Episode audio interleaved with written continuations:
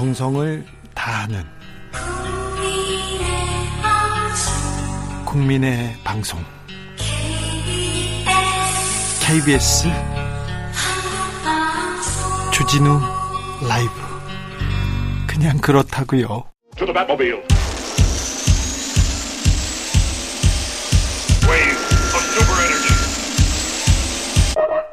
주기자의 1분 조선일보에 만화를 그렸던 윤서인 씨가 있습니다. 지난 대선 때 국민의힘 국민화합위원회 언론특보단장에 임명됐다가 해촉되기도 했습니다.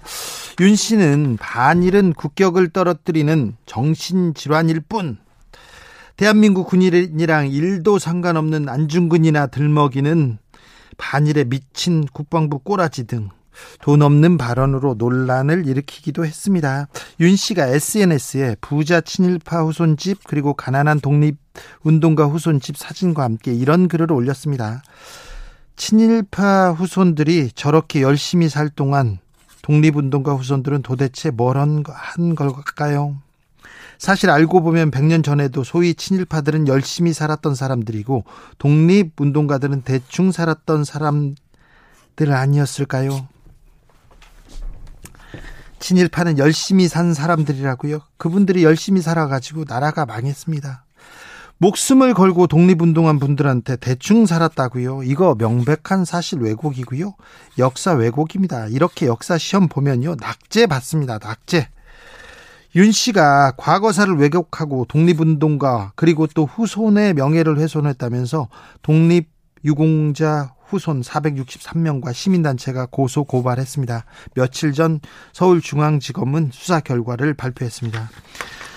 구체적인 사실을 적시한 것이라고 단정하기 어렵고 윤 씨의 개인적인 의견 표명이나 논평에 불과하다. 무례한 표현으로 볼 수는 있지만 모욕적인 언사에 해당한다고 보기 어렵다. 특정 고소인의 명예를 훼손하려는 고의도 단정하기 어렵다. 피해 사실을 인정할 만한 증거가 없다.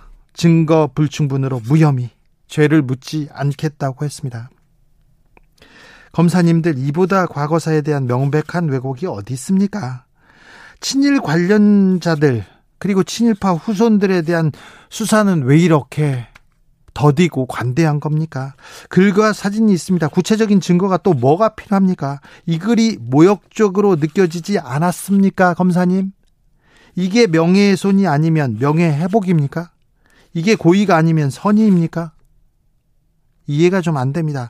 박근혜 오천 살인 사건 수사가 미진했다, 이상하다. 이 한 기사에 이 기사 하나로 구속영장을 받은 입장에서 보면 검사들은 어느 쪽에는 참 한없이 관대하고 한없이 자애롭습니다. 이게 공정입니까? 이게 상식인가요? 묻겠습니다, 검사님들. 지금까지 주기자의 1분이었습니다.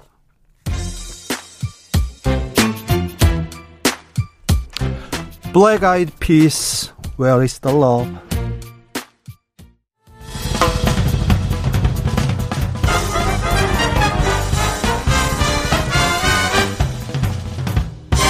훅 인터뷰 모두를 위한 모두를 향한 모두의 궁금증 훅 인터뷰 윤석열 대통령 출근, 출근길에 약식회담 도어 스태핑 연일 화제 몰고 다닙니다. 처음에는 긍정적인 반응이 있었습니다. 소통 잘 된다, 신선하다. 그런데 두 달 동안 이 발언들이 쌓이면서 지지율, 어, 떨어지기 시작하는 거 아니냐 이런 지적도 있습니다. 무엇이 문제였을까요? 대통령의 소통, 대통령의 발언, 대통령의 메시지에 대해서 짚어봅니다. 박수현 전 청와대 국민소통수석 안녕하세요. 예, 안녕하세요. 박수현입니다. 수석님 잘 계십니까? 아, 네, 오랜만에 인사드렸습니다. 네, 어떻게 지내세요? 예, 저는 뭐 제 고향 충남 공주에 와서 이렇게 국민 속에서 국민들 네. 말씀 들으면서 이렇게 잘 지내고 있습니다. 실업자신가요? 그 전 국민이 다 하시는 일을 꼭 그렇게 네. 말씀을 하셔야 알겠, 되겠습니까? 네, 뭐, 뭐라도 네, 알겠어요. 저 네. 수석님, 자 네. 윤석열 대통령의 도어 스태핑 어떻게 보고 계십니까? 글쎄요, 그 처음에 저도 네. 지금 네. 사회자께서 말씀하신 대로 그 도어, 도어 스태핑을 시작하실 때 아 좀 신선하다. 네. 그리고 정말 잘 됐으면 좋겠다. 네. 그리고 이것이 쭉 전통으로 좀 자리 잡아서 윤석열 정부 이후에 대한민국 정부들이 이렇게 좀 잘했, 소통을 잘했으면 좋겠다. 그리고 살짝 좀 부러운 마음도 있었습니다. 아, 그래요? 예. 그러면서도 또 제가 이제 뭐 대변인만 몇 번 또 했고 문재인 정부 첫 대변인 첫 대변인 마지막, 하셨죠. 예, 네. 마지막 국민소통 수석을 했기 때문에 네. 솔직히 걱정되는 부분이 있었어요. 예. 그것이 뭐냐면 형식은 저렇게 신선하게 차용을 했지만 그 내용과 본질이 아마 그 형식을 따라가지 못하면 네. 틀림없이 좀 어떤 실망이 따를 것이다. 네. 뭐 이런 생각을 했고요. 지금도 뭐 예를 들어서 윤석열 대통령께서 시도는 잘 하셨고요. 좀 문제가 됐던 부분들을 좀 바로 잡고 고쳐 나가면 예. 얼마든지 뭐 기회는 있고 할 것이다라고 생각을 하고요. 예.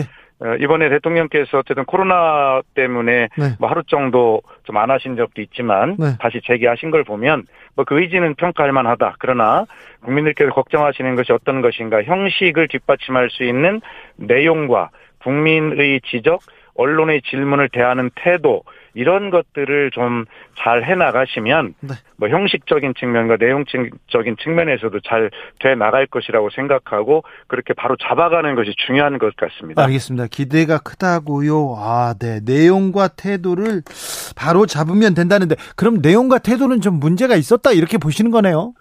그렇죠. 국민들께서 좀 지금 워낙 선의로 이렇게 네. 좀 이해를 해주시니까 그렇지 이 문제가 조금 더 쌓여나가면 네. 아마 좀 불신의 곧 자리 잡지 않을까 이런 걱정이 들고요. 네. 지금 이제 대체로 대통령님께서 답을 하시는 걸 보면 네. 뭐 지적하시는 대로 뭐 인사 문제에 관해서는 전 정부와 비교해봐라든가, 네. 어, 뭐 나는 소위 그렇게 생각 안 한다든가 이런 네. 어떤 느낌이 나는, 예, 그래서 언론의 질문을 예, 국민의 질문이라고 그 생각하셔야 되는 그런 태도를 제가 말씀드리는 거거든요. 네. 예, 그런 것들이 보이지 않으면 국민들께서 금방 알아 들으시거든요. 네. 그래서 마치 거기에 어떤 어 억울하다고 화소연하시거나 예. 그 다음에 그것은 잘못한 거라고 바로 잡으려고 하신다거나 이런 어떤 느낌을 드리면 그것은 진정한 소통이 아니라고 생각합니다. 그래서 네. 제가 늘 말씀드리는데 소통은 어, 일방향 일방향 광고가 아니라 네. 양방향 대화이다. 그래서 어떤 거기에서 어떤 걸 바로잡으려고 하는 그런 자리가 아니라 어, 그렇 국민의 말씀을 언론은 통- 언론을 통해서 듣는 자리라는 그런 태도를 가지시는 것이 네. 진정성을 높이는 지름길일 겁니다. 인사 관련해서 전 정권 장관 중에 이렇게 훌륭한 사람 봤느냐 이렇게 그 얘기를 들었을 때 전 정권 사람으로서 어떤 생각이 들던가요? 뭐전 정권 사람으로서가 아니라 국민께서 들으셔도요. 네. 어 이건 아닌 것 같은데 예. 이런 느낌을 가지셨을 거예요. 예. 예, 아마 윤석열 대통령한테 그런 것들을 바랬기 때문에 윤석열 정부를 선택하신 국민들이 계시지 않습니까? 예. 그렇다면, 아, 예, 아, 그렇습니까? 좀 더 돌아보겠습니다. 이렇게 하는 태도가 중요하지. 네. 어, 그거 아닌데요? 뭐, 심지어는 대통령 말씀 중에 빈틈 없이 선, 사람을 뽑았다. 네. 또 내지는 자부심을 갖는다. 네. 또전 정부와 비교해봐라. 뭐 이런 어떤 전문성 능력에서 이만 이만큼 훌륭한 사람들이 전 정부에 있었는지 한번 따- 따져봐라. 이렇게 말씀하신 것들이 대부분 내용이거든요. 네. 아 이것은 국민께 드리는 말씀이 아니죠. 언론은 국민을 대신해서 질문한다라는 생각을 가지시고요. 그렇죠. 그 언론에 답을 할 때는 네. 언론에 답을 하는 것이 아니라 국민께 답을 하는 것이거든요. 예. 근데 국민께 빈틈없다, 자부심을 갖는다, 자신 있다 이런 태도는 아무리 잘해도 그렇게 말씀하시면 안 되는 것이죠. 대통령의 태도, 아, 이 부분에 대해서 또 국민들이, 아, 이게 맞는가, 이런 좀 의구심을 가지고 있는 것 같습니다. 대통령의 태도, 이거 쉽지 않은 문제죠. 아이 그럼요. 대통령은 가장 크게 국민을 섬겨야 되는 가장 그 어떤 책임이 막중한 자리 아니겠습니까? 네. 뭐 그런 태도를 윤석열 대통령께서 좀 고쳐 가시면 뭐 형식이 신선하고 새로운 시도이니만큼 대통령의 국민 소통 의지가 아마 좀 성공적으로 자리 잡지 않을까 저는 그렇게 생각하고 그렇게 충원을 드립니다. 다시 말씀드리지만 윤석열 대통령님이나 윤석열 정부를 비판하는 그런 입장보다는 네. 요런 부분을 잘 보완하시면 네. 잘될 것 같습니다라고 하는 충고와 조언을 네. 뭐 감히 드린다 이렇게 들어주시면 좋겠습니다. 알겠습니다. 네, 아주 네. 어, 저기 문재인 전 대- 대통령 대통령 초기에 이렇게 네. 대변인으로 모셨지 않습니까? 그렇습니다. 그때 태도는 어땠습니까? 저희들도 부족한 게 많이 있었죠. 예, 그리고 언론의 비판도 많이 받았습니다. 또 그래요? 저희도 억울한 게 많았고 또 말씀을 드리고 싶은 게 많았어요. 예. 어, 또 그렇게 한 적도 있지요. 그러나 어쨌든 될 수 있으면 언론의 지적은 언론의 비판은 국민의 말씀이라고 들으려고 또 부족했지만 그렇게 노력은 많이 했다라고 생각을 합니다. 네, 네.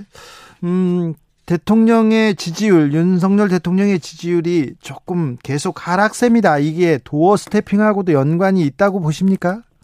예, 상당 부분 연관이 있지요. 예. 도어 스태핑이라고 하는 형식이 어떤 영향을 미치는 것이 아니라요. 네. 그것은 좋았지만 지금 우리가 이야기를 나누고 있는 그런 국민의 말씀을 반박하는 듯한 태도 또 그런 내용 이런 것들이 하나씩 하나씩 쌓여서 국민들이 좀 실망을 느끼시는 것이다 이런 생각을 하고요. 예. 물론 대통령 지지율이 하락세는 그것뿐만이 아니라 뭐 대외적인 어떤 변수에서 비롯된 어떤 고환율, 고물가, 고금리, 뭐 고유가 등등 이러한 어떤 경제적인 상황들과 또 집권 여당의 어떤 내홍 이런 것들이 쉽게 가라, 안, 가라앉지 않고 심지어는 장기화될 것 같은 이런 실망감 이런 것들과 더해서 그 도어 스태핑에서 쌓인 작은 불신 불신 불신들이 좀 커져 있는 그런 상태로 저는 지지율 하락의 원인을 그렇게 종합적으로 분석합니다.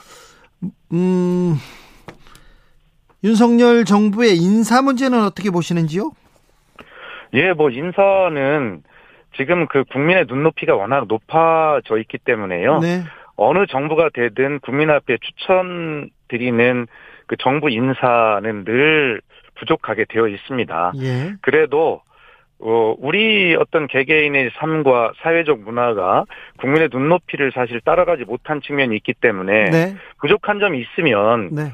솔직하게 국민께 이런 점은 정말 죄송스럽게 생각하지만 또 이러한 점 전문성과 능력이라는 측면도 함께 봐주십시오라고 그렇게 정중하게 요청을 드리는 태도면 우리 국민들께서 충분히 이해하실 건 이해해 주실 거라고 저는 그렇게 믿거든요. 네. 그런데 문재인 정부 때 어떤 청문 보고서를 채택하지 않고 대통령이 그냥 임명을 강행한 게 뭐 스물 몇 명이다 늘 그렇게 카운트하듯이 비판하고 하시던 분들이 네. 지금은 청문 보고서 채택 안 하고 임명하는 걸 떠나서 아예 청문회 자체도 하나 그냥 임명을 하지 않습니까? 네. 뭐 이런 것은 너무 심하게 하는 것이고요. 그리고 부족한 그 인사들이 부족한 점에 대해서도 아까 말씀드렸듯이 겸손하게 국민께 양해를 구하는 태도가 아니라 국민에게 이 정도인데 왜 이해를 안 해줍니까? 예. 이해를 하세요라고 그렇게 일방적으로 요구하는 듯한 그런 오만한 자세로 국민들께서 이걸 바라보시지 않는가라고 네. 하는 생각이 듭니다. 네, 알겠습니다. 매우 점잖게 점잖게 얘기는 다 잘해 주시네요. 네.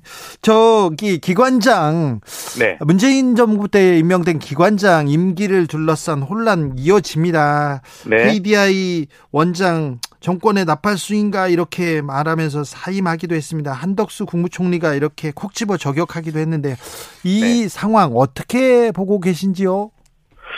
그런데 그게 조금 저는 걱정이 되는 게요. 예. 지금 문재인 정부에서 그런데 부당하게 압력을 놓고 행사 권- 권력을 뭐 직권을 남용했다 이렇게 해서 고소도 고발도 하고 뭐 이렇게 하시는 분들이 네. 대통령부터 국무총리까지 나서셔서 대놓고 말씀하시잖아요. 네. 언제 이런 적이 있었습니까? 국무위원은 아니지만 국무회의에 참석해야 되는 어, 전현희 위원장이나 한상혁 방송통신위원장은 네. 국무위원이 아님에도 불구하고 국무회의에 출석하게 되는 이유가 있어요. 예. 그 관련 부분들의 논의를 할 때 이분들의 의견을 듣기 위해서 거기에 필요해서 있는 것이거든요. 네, 네. 그런데 이분들이 뭐 임기가 남았지만 알아서 해라라는 식으로 대통령께서 직접 말씀하신다거나 네.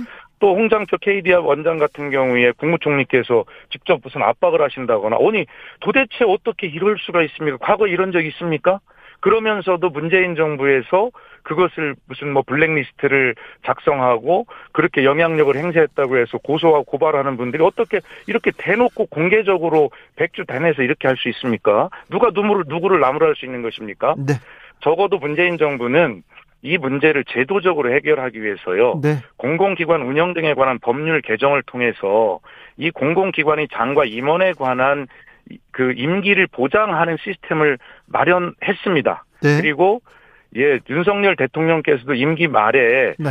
혹시 인사를 할 게 할 수가 있다면 아니 다음 정부에서 인사를 하도록 배려하기 위해서 그 인사 안 하실 겁니까? 그렇게 되면 시스템이 무너지는 거잖아요. 네. 그래서 이런 것들은 법과 시스템에 의해서 그대로 잘 바로 잡아 나가는 것이 네. 그 공공기관을 설립한 본래의 목적을 다하면서 대한민국에 기여하도록 하는 길이지. 지금 문재인 정부 사람들 다 나가라. 그러면 그 얘기는 뭐냐면 윤석열 정부 사람들 낙하산 하겠다는 것밖에 더 됩니까? 무엇이 다릅니까? 네. 문재인 전 대통령은 그 재임 초기에 전 정권 예. 사람들 나가라 이런 얘기 한 적 없지요? 저희는 그런 적이 없고요. 예. 혹시 저희도 부족한 게 있으면 성찰하겠습니다만 적어도 노력을 대통령한테 제 그 당시 대변인 때 가장 많이 들었던 말씀이 네.